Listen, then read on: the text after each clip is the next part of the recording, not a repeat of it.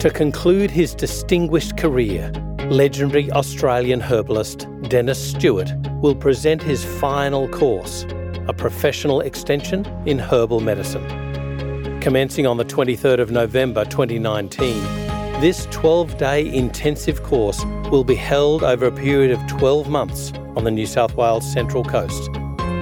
This will be your last opportunity to participate in detailed learning with Dennis, covering relevant, effective herbal prescriptions to treat an expansive range of conditions.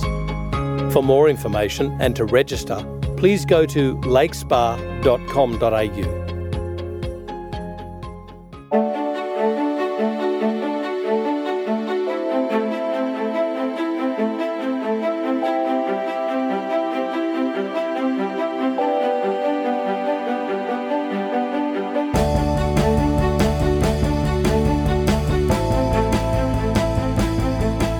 This is FX Medicine. I'm Andrew Whitfield Cook.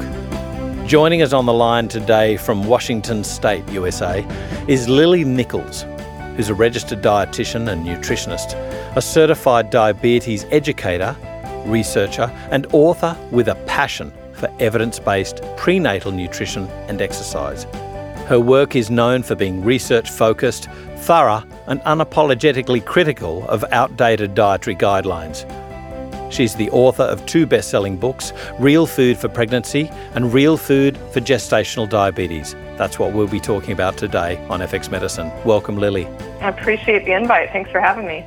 Lily, first though, before we get into the subject matter, would you mind just taking us through the landscape, if you like, of a registered dietitian in the US?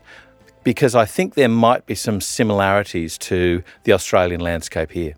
Sure. So, registered dietitians are probably one of the only nutrition professionals that's officially recognized as being quote legitimate by the by the medical establishment.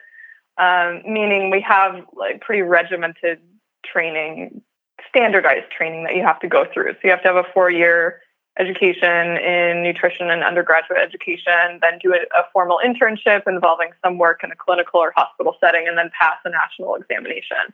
Um, so it's it's good in some ways that it's standardized. You make sure people have a baseline of knowledge, and then in other ways, it uh, has room for improvement because by default, w- what we're taught is you know the the status quo for nutrition or the the government dietary guidelines, which I think we both agree have room for improvement. Did this change as you started your learning compared to when you came out? Did the shift happen then, or did the realization that these guidelines were outdated happen after you were registered?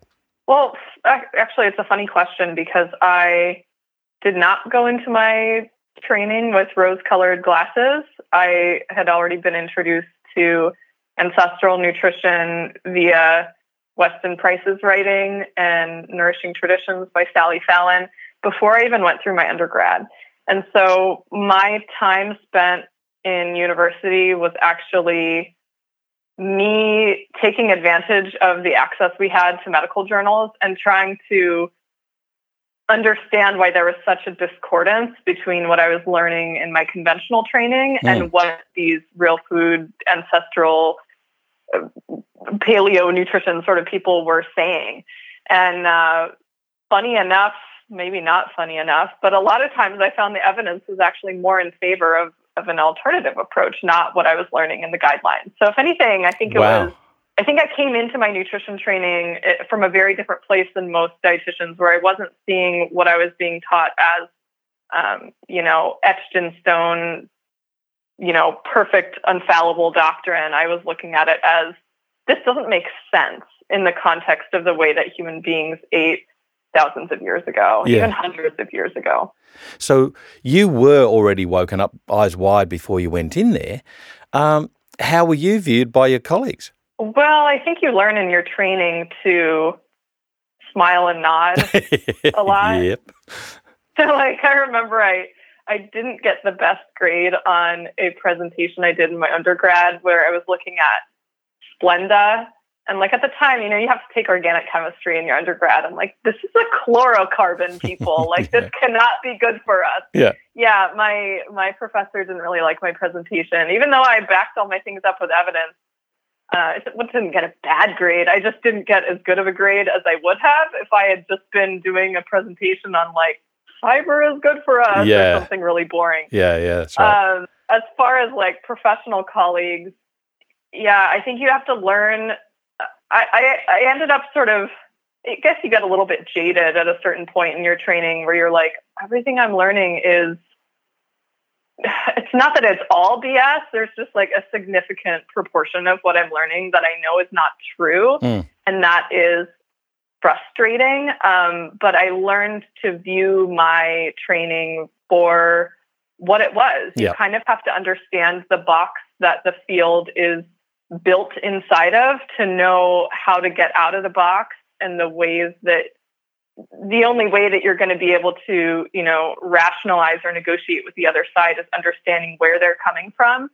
So I I just did a lot of observing and and a lot of smiling and nodding and a little bit of pushing here and there when I knew I could, but Yeah. it wasn't really about like, you know, starting fights with people over specific topics. I just certainly was not, you know, I wasn't swallowing the pill if I need to, you know, have cereal and skim milk for breakfast, you know. Yeah.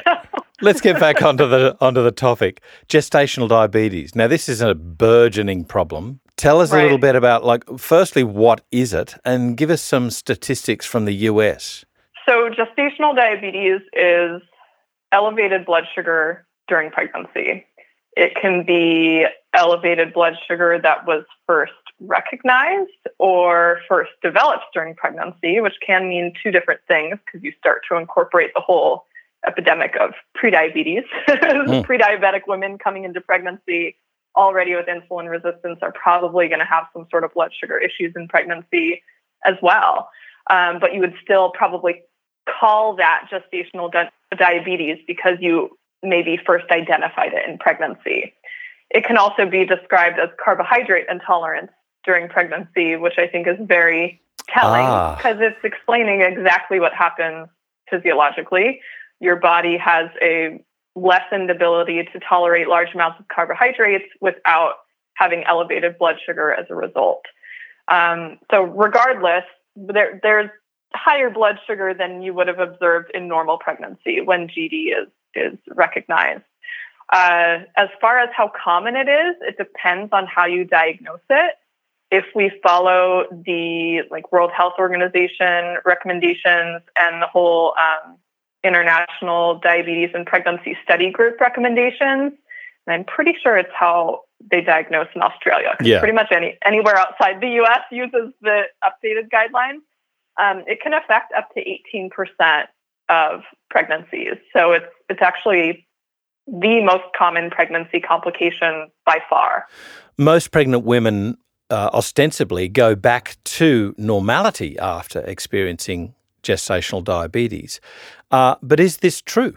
So what's interesting about gestational diabetes, and I think what's tricky about it, is that technically most women actually return to somewhat normal glucose tolerance, at least as identified in the early postpartum phase. Mm. About 90% will actually have normal blood sugar when they're tested early postpartum, usually six to 12 weeks. However, over the long term, the risk of developing type 2 diabetes can be upwards of 70% Oh, within wow. the first year, five years of having your baby. So just because blood sugar might trend back down in the early postpartum phase, gestational diabetes is like it's like the warning light coming on in your car. There is something going on with your glucose regulation, whether it's an inability for your body to pump out large amounts of insulin that's needed in pregnancy. So, like the latter half of pregnancy, your body might be producing double or triple the amount of insulin. So, it could be an inability to adapt to that. It could be that your body has high levels of insulin resistance, which I actually see more commonly than it being a, a total lack of your pancreas adapting insulin production. Your body's not responding to it well, which isn't necessarily purely a phenomenon of pregnancy. Mm, so, mm. Um, so a lot of this is what we're seeing with the rates of gestational diabetes rising right alongside rates of prediabetes and type 2 diabetes is that it's all related physiologically. So yeah. there is a much higher risk of having blood sugar issues um, later on. And so they do recommend checking your blood sugar at least annually. I think it would be ideal to have people occasionally monitor at home so you can identify problems earlier than that. But uh, they do recommend checking on a regular basis to see if they call it converting to uh, type 2 diabetes in the literature. Right. So, are there any differences with gestational diabetes, or is it exactly the same as type 2 diabetes just in pregnancy? Well, it's not exactly the same because pregnancy itself is putting a big strain on your blood sugar and insulin regulation system. So, I already mentioned your body has to produce a lot more insulin in pregnancy, but you also become more insulin resistant as a result of placental hormones as well as the weight gain that naturally accompanies pregnancy. So it's kind of as if it's working against you mm. a little more than not being pregnant. Um, however, I some people will take this conversation in the direction of, well, then if all of these things are working against you in pregnancy, then gestational diabetes is a made up diagnosis. But actually, despite all of these things happening, in women who do not develop gestational diabetes, their blood sugar actually runs about 20% lower than people who are not pregnant. Like your your body tries really hard to keep your blood sugar levels low during pregnancy. The change in insulin resistance, for example, is a sort of biological built-in mechanism to try to shunt as many nutrients to the baby as possible. Like the maternal body does not want to be greedy and eat up all the nutrients. It wants to send them to the baby, thus the insulin resistance that is developing. But if everything, you know, is working as it's designed, you actually don't end up with elevated blood sugar. You you actually end up with lower blood sugar, which is why like the pregnancy goals for blood sugar regulation are significantly lower than uh, a, a non-pregnant adult with type 2 diabetes. That's really interesting to me because you know there's a shift in the firmicutes, the basically carb harvesters of the human microbiota during pregnancy. One would therefore mm-hmm. simplistically assume that it's going to harvest more sugar for the mum. Not so. This is really interesting. So the mother, right from the word go, is sacrificing themselves just like they will throughout their whole motherhood for their child. In a way, yeah. The, actually, the pancreas starts adapting to pregnancy very early on in the first trimester. You don't yet have a crazy amount of insulin resistance happening because mm. the placenta is like just developing. You also haven't gained as much weight yet and all that but the pancreas has already started adapting. Your beta cells start reproducing and you start producing more insulin starting very early on in pregnancy. It's like it, it knows what's happening, it knows what's impending down the line. Yeah. Now, you've said the um, maternal blood sugars are lower. Why do these matter so much during pregnancy, given obviously, you know, a normal sort of range? What's so critical about the uh, blood sugar range during pregnancy? So, what we've found, some of the best data we have on pregnancy outcomes related to blood sugar comes from a study called the Hyperglycemia and Adverse Pregnancy Outcomes Study, or HAPO for short, which was over 25,000 women from, I believe it was nine different countries. And they matched uh, blood sugar, average blood sugar levels to all these different outcomes in babies. So, some of the most classic things they worry about with gestational diabetes is that the baby could grow too large. They call this macrosomia. Yep. And it's not necessarily because they're exuberantly healthy, but because they've been exposed to consistently high blood sugars throughout pregnancy, which then results in increased fat deposition and actually can result in like less good outcomes for the baby, mm. like um, underdevelopment, um, can also affect the development of the pancreas, can affect your um, uh, the width of the shoulders, so they can be more likely to get stuck in the birth canal, which is called shoulder dystocia. Uh, so there's a number of things that can happen as a result of that. Uh, for me, actually, I think the most concerning thing about gestational diabetes that's not well controlled is the effect on the baby's pancreas and the programming, the epigenetic programming of their metabolism. And we see from research pretty consistently that elevated blood sugar levels during pregnancy triggers the fetal pancreas to produce excessive amounts of insulin. And that can affect their blood sugar regulation for the rest of their life, where children who are born to moms who had uncontrolled gestational diabetes face a six-fold higher risk of developing type 2 diabetes by the time they turn 13. Oh my goodness. So this whole huge, you know, explosion we're having in childhood obesity and childhood obesity, uh, uh, sorry, childhood diabetes is in part related to what they were exposed to in utero. And that's the part that we have the ability well, a lot of it, we have the ability to change the outcomes, but that I think is probably the most important thing outcome that we could change because you know issues affecting a baby immediately after birth i mean yes they're not ideal but it's seen as a temporary thing and this shows us that no actually this can have long-term impacts absolutely i mean not just are we setting our the future generations up for you know there's the next generation of diabetics but um, right from the word go, you've got adverse outcomes. Like even if it's obesity, cardiovascular changes, weight gain, right down to body image and, and bullying. Right. That's really amazing. But I, I guess firstly, we've we've gone uh, we've done with a brushstroke, if you like, over how diabetes is diagnosed. But what tests do you use? Do you use HOMA IR?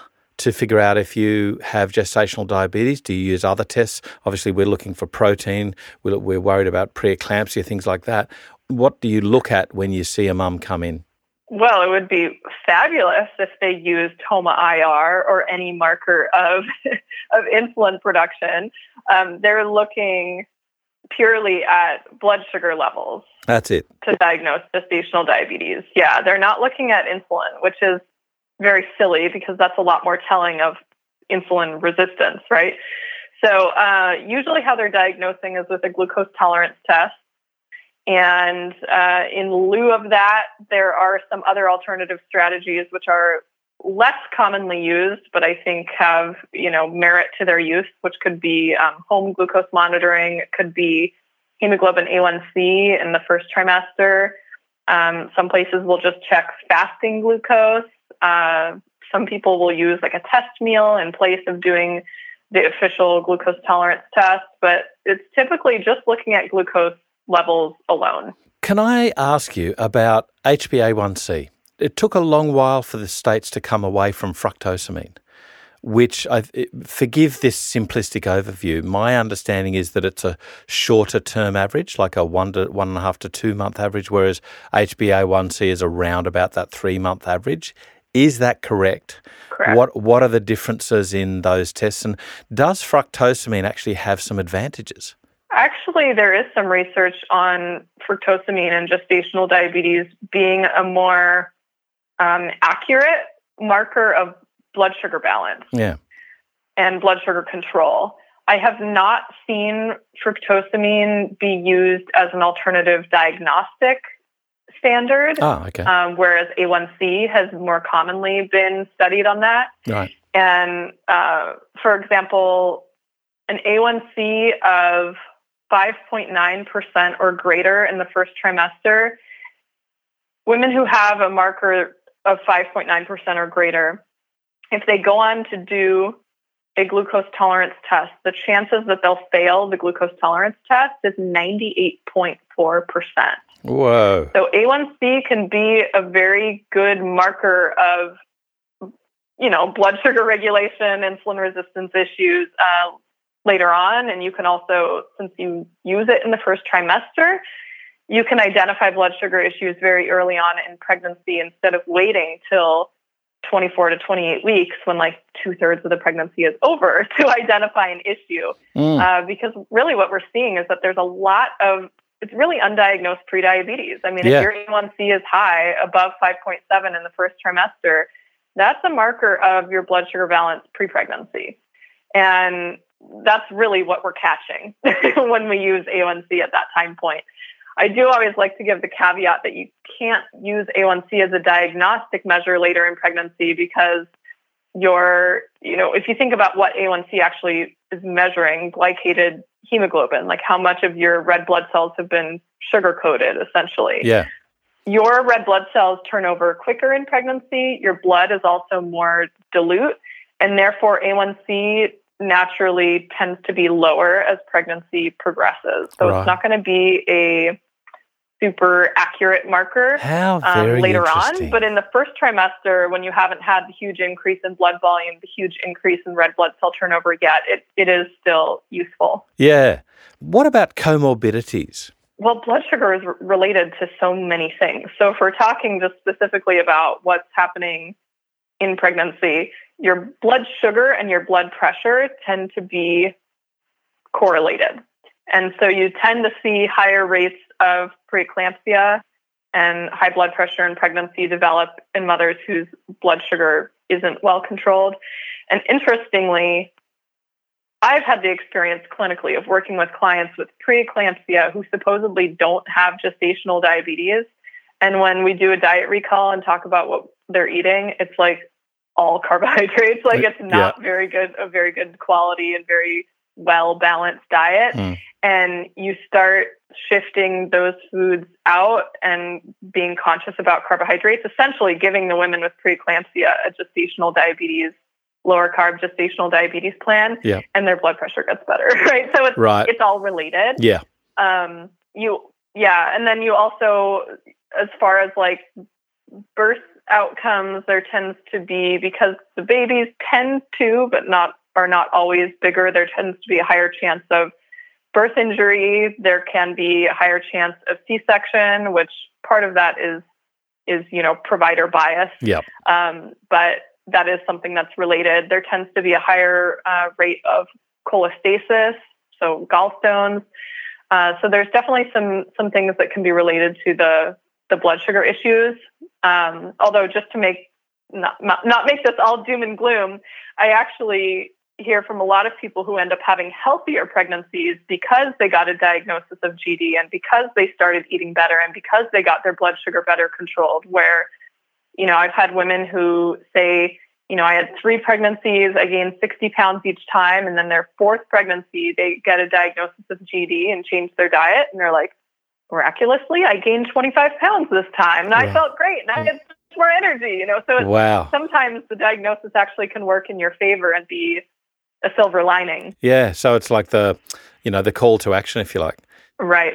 Can you explain to us just this thing about birth weight? I sometimes get confused. The obvious thing for me would be a larger birth weight baby with gestational diabetes. But I've also heard, not necessarily with G- with GDM, but with other conditions, this concern about lower birth weight babies. You know, f- a failure to thrive, sort of thing. Where does it, this sit? It's tricky because birth weight is kind of on a spectrum, and there could be many possible reasons that a baby is growing to a particular size or not. I mean, it can be genetics, the height and weight of the parents can play a role. You know, some families just literally grow big babies, but they're not necessarily unhealthy. The concern with GD and its its higher risk for macrosomias, specifically in sort of a, a discordance in growth. You can actually see it in third trimester ultrasound. You can see a thicker fat pad, especially in the abdominal region, in babies of mothers who don't have very good blood sugar control. Right. Um, actually, in practice, when I worked with a perinatologist, we would use that as a proxy for if we needed to tighten up our, our blood sugar goals for a particular person, if, if there were signs of, of macrosomia and higher percent um, like an unnaturally high percent body fat. Obviously, yeah. we're all supposed to have some body fat. The issue with a baby potentially not growing big enough or having failure to thrive, interestingly, like the the tighter glycemic control that you get, you're going to have by default a higher percentage of small for gestational age babies or smaller than expected babies. You're also going to have a smaller rate of macrosomia as well. And so mm. there's kind yeah. of this trade off yeah. that's always, you know, people are back and forth in the research. Should we call for stricter glycemic targets or not? Um, you know, a, part of it could be if women are being overly restrictive with their diet. And I personally see this a bigger problem with people following the conventional recommendations, which are very high carb. I mean, they're a minimum of 175 grams of carbohydrates per day. Yeah. To a woman who has carbohydrate intolerance of pregnancy. So just sort of think about how nonsensical that sounds. Mm. If you're giving somebody, you know, 50, 60, 75 grams of carbohydrates per meal, well, what's going to happen? Her blood sugar is going to go too high. Um, but at the same time, she's been told if she's following conventional guidelines to not eat too much fat and not eat too much saturated fat. So if you have these people who end up restricting in all areas, they're then they might not be eating enough protein, they might not be eating enough fat, they might not be eating enough calories. Like it literally could be a matter of undernutrition in order to comply with blood sugar targets. And this is something that we have to be careful with. We also, I think, we need to give better nutrition advice um, because you can eat a very nutrient dense diet, actually a more nutrient dense diet, when you're not so crazy high on the carbohydrates. But you have to be okay with eating more fat, right? Yeah. And that is scary for for people who are following the conventional guidelines. Yeah, it's such a it's an interesting mind flip. Take us through that actually. You're known for developing real food nutritional protocols for managing gestational diabetes. Given that there's such an issue, you know, we've got we already have an int- uh, an embedded obesity issue in our societies. We have this thought in our head about a healthy chubby baby, and there is some truth to that. But then we're, you know, the reality is that they're just simply overweight. How do you talk to patients about changing their diet away from what they think is good because more weight is good. It means survival and happiness and things like that. To you know, real food integration into their lifestyles. You know, it's tricky because there are some sort of cultural bias towards bigger babies. Mm. I mean, certainly if you go back even a hundred years, having a bigger baby meant you know higher fat stores and probably better survival but how were those babies, what made those babies grow bigger? Well, if you go back even 100 years, you weren't having this massive quantity of refined carbohydrates and mm, sugar that no. we're having now. So no, I think right. big babies of the past were a lot healthier than a lot of the big babies of the present that we're seeing. Um, you can still have like a, a plenty good sized baby with a diet that's not excessive in carbohydrates and good blood sugar control. You know, I'm I'm somebody who didn't have gestational diabetes, didn't gain beyond the recommended guidelines, and my kid was still eight pounds two ounces. You know, so it's not like you're guaranteed to have a small baby if you have good blood sugar control or yeah. you don't um, eat a lot of carbohydrates. So I'll say that first of all. Yeah. Uh, but a lot of my, you know, one-on-one work with people is about building the nutrient density of their diet. Like, let's make sure you're getting your micronutrients in first. Like, these are the nutrients that are most important, for example, for your baby's brain development. So, we're looking at choline and vitamin B12 and DHA and iodine and zinc and iron. And then you look at where do you find those nutrients in food? And you don't get high concentrations of those nutrients in refined carbohydrates or even whole grains. You end up getting a lot of those foods in a lot of those nutrients in animal foods. And so just by doing some basic education on like these foods are good for you because it's okay for you to eat more of this because helps people make that shift without having to get obsessive about macronutrients or counting things. Okay, so there, of course, we uh, first run into the the one of the major issues, and that is hunger. How do you get over the hunger? Yeah, well, you know, I'm not telling people to go hungry. I'm actually a huge proponent of mindful eating and honoring your hunger and fullness cues. So uh, the thing about making that shift to more nutrient dense foods, which just so happen to be higher in protein and fat, is that they are more satiating and they naturally don't result in a big spike in your blood sugar and thus a big spike in your insulin production. And thus, with better balanced blood sugar, you aren't as hangry as often. Um, I'm about people eating enough food. Mine is certainly not uh, calorie restricted in in any way. I think a lot of women following the conventional advice, where you're supposed to eat a certain amount of carbohydrates, you're supposed to not eat high fat, you're supposed to limit your intake of meat, you're supposed to not salt your food, so tastes awful.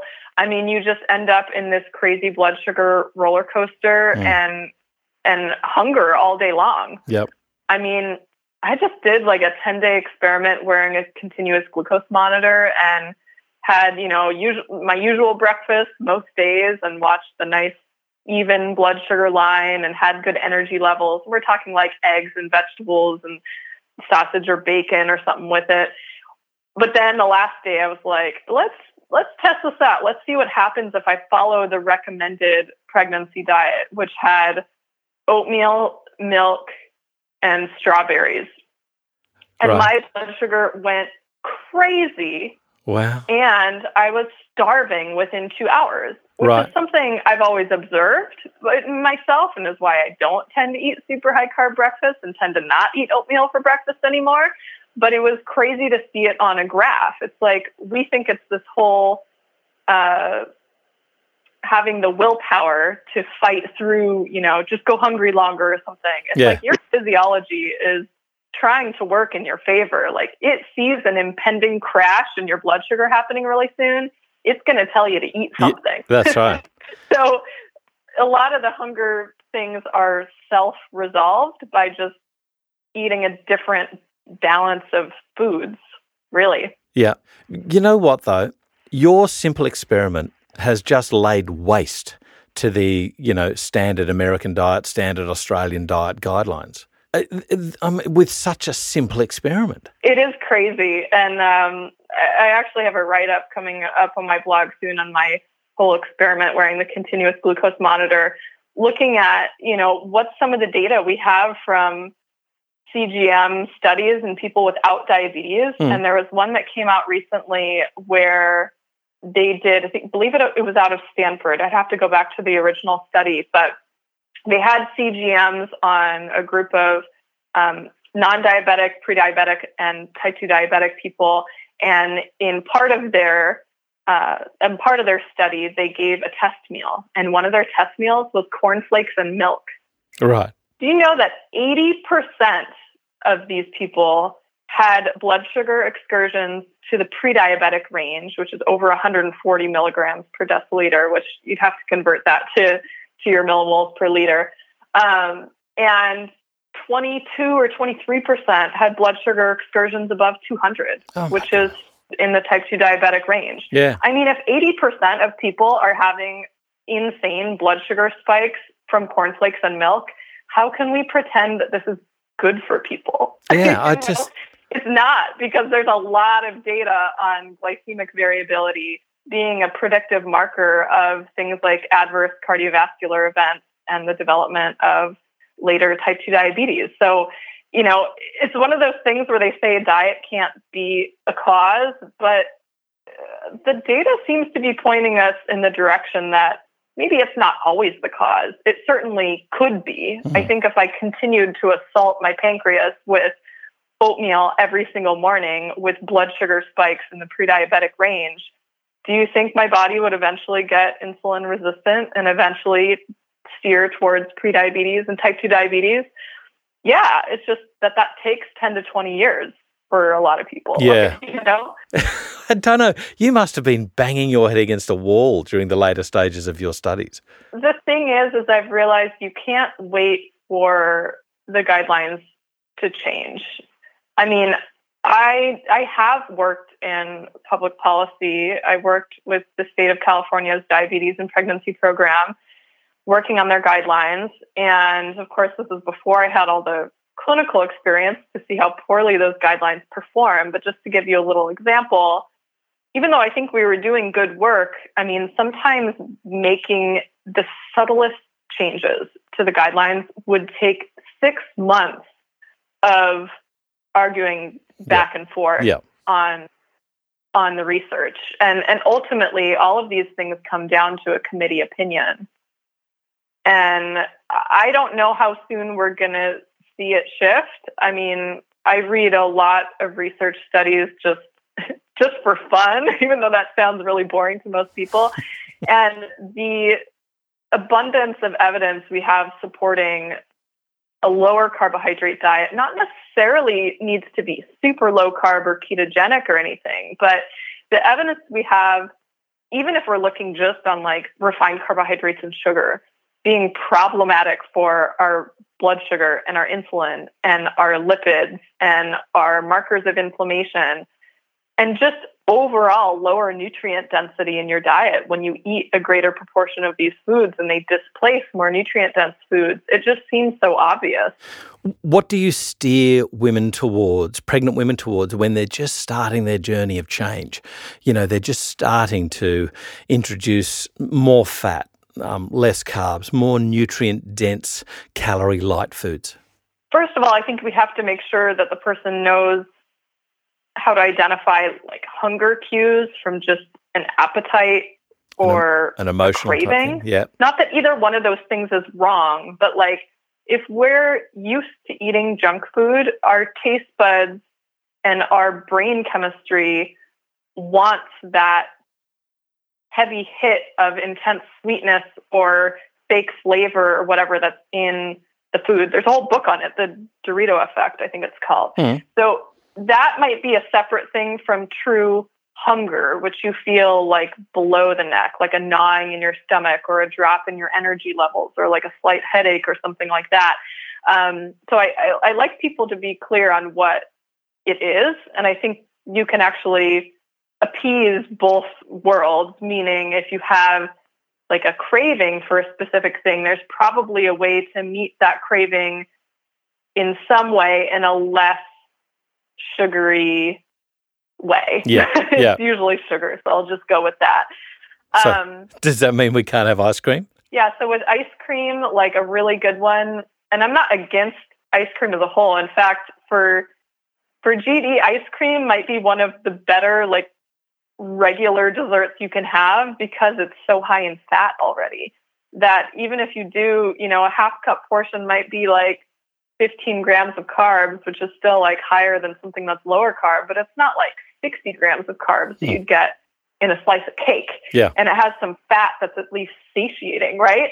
Um, but to take that a step further and to do it really like low sugar, low carb, you know, frozen berries and heavy whipping cream either mixed up or fully blended up to make almost like a, a, fatty sorbet. That like really hits the spot. Okay. But is giving you very, very little sugar. Yeah. Um, it's also, you know, you're getting calories in there. You're actually meeting your hunger needs by providing fuel. I kind of dislike the approach of trying to fill up on volume, like, oh, just drink more water or have this like broth or have these this dry salad and like you'll feel better. Like no you won't because you're not you're not giving your body calories. Your body is is not dumb. I think we need to be smarter about okay you're hungry you need some food of substance. Absolutely. You know you need some nuts to fill the void maybe some cheese maybe a burger or some avocado or you can have those things with vegetables. You just can't expect to like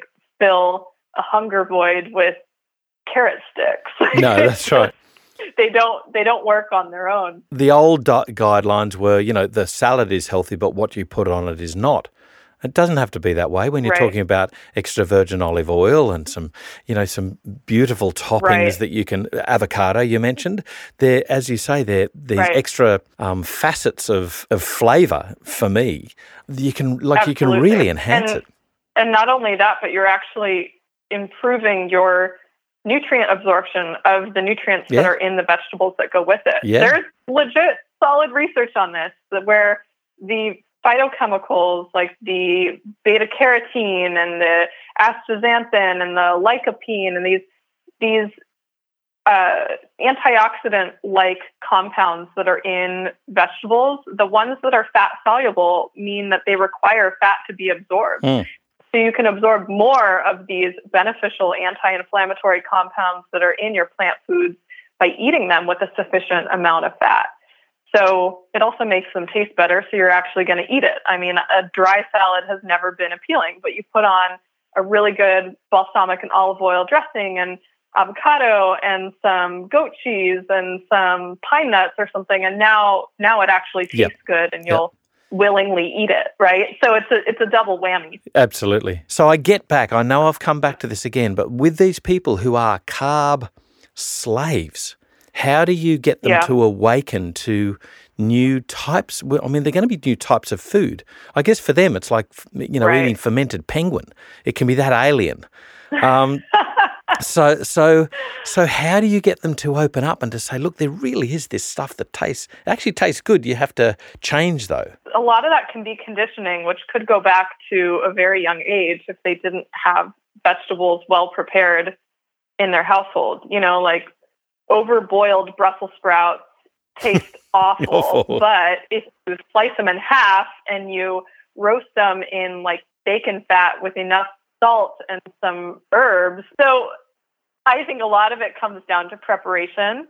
So I, I usually will will talk to people if they're really resistant to eating vegetables. I, I would ask, you know, if you can imagine one vegetable you might enjoy or might be willing to try, like what would it be? And then they tell me, and then we talk about preparation methods that would actually make it taste good. Gotcha. And I just start with the easy route. You know, not everybody needs to like salads. I like salads, but only in the summer. I don't eat them in the winter. It's just as weird to eat cold, cold raw vegetables in winter. I want like cooked stuff. Yeah, right? yeah. So I don't need people to get on board with eating all the things all the time, um, or even to like every single vegetable. It's just about about finding some of them, and then oftentimes it's giving them permission to add fat and salt to them, which have typically been taboo. And it's amazing what happens when you add salt and fat to vegetables. they taste good. so it's as easy as that. I mean, I even have a, an old freebie ebook on my website. I did recently update it, but it's how to make vegetables taste good. And it's just, it's that. It's all tips and tricks and some recipes for getting people, you know, less scared about trying some vegetables that maybe they've never tried before, or maybe they've tried them and- and they've tasted awful. And it's like, wait, try it this way. Yeah. You might like it. Just Yeah. Give it a shot. Um, you mentioned something just before about micro certain micronutrients. Are there any particular faves, heroes, standout micronutrients that impact glycemic control? Oh, that's a good question. So, magnesium is a big one. Magnesium is known to affect insulin resistance, and it does tend to be lower in women with gestational diabetes. So that's one to definitely have on your on your radar. And um, in terms of food sources, we're looking at your dark leafy greens, which are good for so many other micronutrients. Mhm. You're looking at some nuts and seeds, especially like pumpkin seeds and sunflower seeds, seaweed, fresh herbs, uh, chocolate. If you do a really dark, like 90% chocolate, you're not going to get a blood sugar spike because there's not a lot of sugar in it, but you do get a decent amount of magnesium. Uh, another micronutrient that's big on blood sugar is vitamin D. And that tends to be lower in women with gestational diabetes. And moreover, women with lower vitamin D levels tend to have higher blood sugar levels. Overall. Mm. So if you do get diagnosed, that's definitely another, I think every pregnant person needs to be checking their vitamin D levels personally because it plays Absolutely. so many important roles in your health and fetal development and everything. But especially when there's also a blood sugar issue identified, you got to be looking at vitamin D. There's so many more. I mean, chromium, vitamin B1, vitamin B6. There's there's a lot of nutrients that are involved in in glucose regulation. What about things like um, a ra- in a roundabout way? I'm, I'm thinking iodine here. Like it's a massive issue in Australia where we're getting moderate, uh, sorry, marginal to moderate iodine deficiencies being seen in all populations, but you know, kids, pregnant. Uh, uh, forgive me if if I'm wrong in stating this, but I understand that it was a professor. Um, Creswell Eastman is is the standout professor in Australia who's just on the bandwagon of iodine. He, he's tearing his hair out trying to get these this iodine issue across to doctors because they're just not waking up. They're just not realizing the prevalence of iodine deficiency. Where I'm going here is you get iodine, which is intrinsic, obviously, for many things, but also thyroid. And then if you've got a low thyroid yeah. output, then you've got a predisposition for, for GDM. It's all related, right? Because your thyroid and all your blood sugar regulation is part of your endocrine system. So yeah. it's absolutely related. And I feel like iodine deficiency, I'm glad you brought it up because not many people talk about it, and there seems to be a big disagreement in the natural health field of some people who are anti iodine and some people who are super pro iodine. And it seems like it's hard for people to find their middle ground. I'm, a, I'm anti stupid doses of iodine. Right. I think we can agree on that. Um, but just getting sufficient amounts of iodine is tricky. Like one study in the US found that 57% of pregnant women are deficient in iodine. Wow. We know that iodine, this is from the Journal of the American Medical Association, is the leading cause of preventable intellectual disability worldwide. Yeah. It is so crucial to brain development, so crucial to thyroid function, which in pregnancy plays a direct role in brain development. And yes, it does also influence uh, your insulin resistance as well Uh, it's definitely a part of the missing link. And in terms of dietary sources, sea, seafood, whether we're talking like fish or shellfish and seaweed, like all the things that come from the sea, are the major source. And if people are being scared off from eating fish because of overblown concerns about mercury or food safety or whatever, then you're pretty likely not going to consume enough iodine. Yeah. Then your next best food sources, and this is in the US, it does vary depending on the region you're in. The next best food sources will be eggs and eggs. dairy products. Yes. Well, say you don't like eggs, or maybe you've been scared away from eating eggs due to food safety concerns over those. Or maybe you're paleo or feel better like not eating dairy and that's cut out. Then what's left? Like your prenatal. In the US, only half of the prenatal vitamins have iodine in them. So that's not necessarily going to be a reliable source. Your next would be iodized salt, which has no redeeming qualities other than the iodine content. But even the iodine content is affected by exposure to heat and air and humidity. Mm. So it might all be evaporated from the salt by the time you eat it. Mm. You know, so it's like, what do we do? To me, I think it points to the importance of, of regularly consuming, you know, safe types of seafood, yeah. but regularly including that as as part of your diet because you're not only ticking the iodine box, but you're also getting selenium, vital for for thyroid health. You're getting DHA, you're getting iron and zinc and B12 and B6. You're getting a lot of micronutrients in seafood that you could possibly not be getting enough of if they're not in your diet whatsoever. Or if you're like, oh, I don't eat fish, so I just take fish oil all good for yeah. your DHA. Yeah. There's nothing for your iodine. No, that's right. So it's tricky. Like the more things that are cut out of the diet, the more you have to kind of play recon and try to fill in the blanks and figure out what might be missing. And I think probably other than myself, there's not many people who would be thinking of all of these things. I don't know about the American guidelines, but in Australia, I think it's interesting that iodine is the first micronutrient that's been advocated to be taken as a supplement.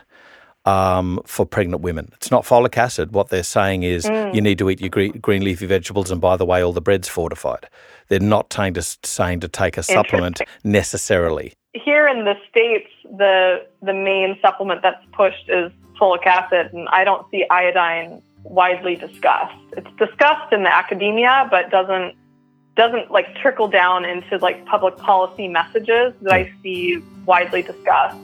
And I really think it's a matter of, you know, if we required that prenatal vitamin manufacturers supplied the RDA for iodine, at least we'd make sure that part is covered. Yes. I think they just assume that, well, the salt is iodized, you're covered. Whereas it sounds like in Australia, it's like the bread is fortified, so you're covered on folic acid. It's sort Yeah. of flip flopped up here. Yeah, that's right. Yeah. Lily, thank you so much for taking us through this because it's a very, very important issue. We obviously know how prevalent it is, but it's it's a, a burgeoning, a worsening issue that we see in our society. And what you're doing is lessening it. So thanks so much for joining us on FX Medicine. It was my pleasure. Thank you for having me. This is FX Medicine. I'm Andrew Whitfield Cook. Every person is unique, carrying a range of gene variants that determines their response to certain diets, environmental factors, and stresses. Bioceuticals Clinical Services now offers DNA testing that allows healthcare practitioners to identify these gene variants to customise treatments for better health outcomes. For more information on the Bioceuticals Clinical Services tests, visit the Bioceuticals website or ask your healthcare practitioner.